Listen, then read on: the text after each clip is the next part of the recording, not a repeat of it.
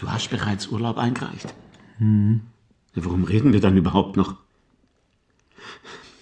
Ist das der Respekt, den du deinem Vater entgegenbringst? Ich bin doch nun zu dir gekommen, Papa. Aber du warst nicht bereit, vorher mit mir zu reden. Immer tust du den zweiten Schritt vor dem ersten. Bitte, nimm zur Kenntnis, ich bin entschieden gegen diese Reise. Papa, glaube, du kannst dir nicht vorstellen, wie wichtig diese Reise für mich Nein, wäre. in der Tat, das kann ich nicht. Was willst du denn dort drüben erreichen? Sie werden dich als Beobachter nicht zulassen. Ein Oberleutnant aus Stuttgart-Cannstatt. Ein Niemand in ihren Augen. Vor verschlossenen Türen wirst du stehen. Aber ich hab doch. Du wirst nicht für eine Stunde an die Kriegsfront vordringen können. Oh doch, das werde ich. Und wie kommst du zu dieser Überzeugung? Weil ich zur Front vordringen will. Du sagst doch selber immer. Wenn man ein Ziel hat und den Willen, es um jeden Preis zu erreichen, wird einem das auch gelingen. Das gilt für realistische Ziele, mein Sohn, nicht für irgendwelche Träume. Ja, es ist ein Traum, das gebe ich zu. Aber einer, den ich mir erfüllen kann. Und ich werde alles dafür tun, dass er sich auch tatsächlich erfüllt. Du traust dir sehr viel zu, Ferdinand. Aber gut, wenn du mich eines Besseren belehren kannst, woran ich freilich nicht glaube, dann werde ich zustimmen.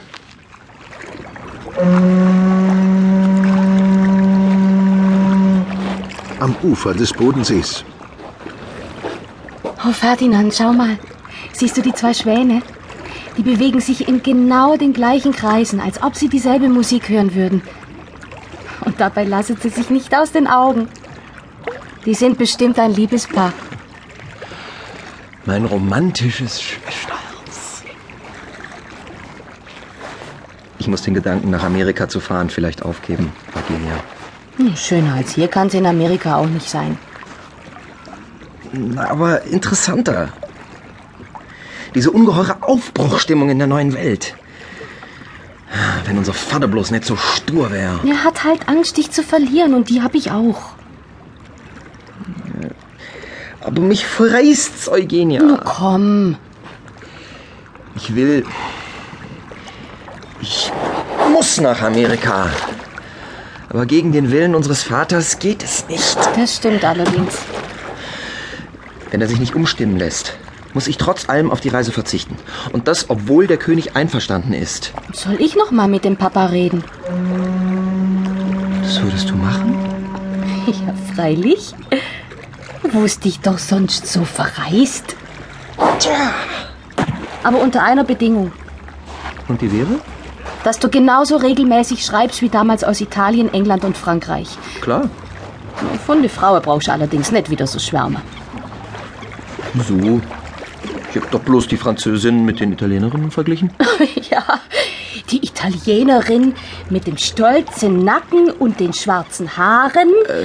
Und die feurige Französin hä? mit ihrer reizenden Koketterie. Ja, jetzt komm. Ja, ich bin mal gespannt, wirklich gespannt, was du über die Amerikanerinnen schreibst. Ohne Sattel reiten sie mit wehenden Haaren auf ihrem Mustang durch die Prairie. Ja, ja, komm, komm. Mach du dich nur lustig. Es ist wirklich mein sehnlichster Wunsch, nach Amerika zu fahren. Trotzdem, wenn du mit Papa sprichst, musst du ihm sagen, auf keinen Fall werde ich gegen seinen Willen reisen. Und wenn's noch so weh tut, Im Salon des Hauses Zeppelin.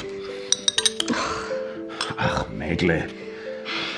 Dass der König den Urlaub bewilligt hat, das will noch nicht viel heißen. Na, immerhin zeigt es, dass seine Majestät ein Auge auf unseren Ferdinand geworfen hat. Es könnte aber auch bedeuten, dass der König ihn eine Weile nicht mehr sehen will. Das denkst du jetzt nicht wirklich, Papa. Das war bloß ein Scherz, Mädle. Papa. Der Ferdinand, der wünscht sich nicht so sehr wie diese Reise nach Amerika. Ja. Meinst du, das sei mir entgangen? Aber du bist so vehement dagegen. Vehement, vehement. Ich mach mir Sorge, große Sorge. Ich Eugenia, weiß. das ist was anderes. Der Ferdinand müsste halt versprechen, dass er sich nicht so weit vorwagt. Ja, so ein Versprecher ist schnell vergessen mit im Krieg.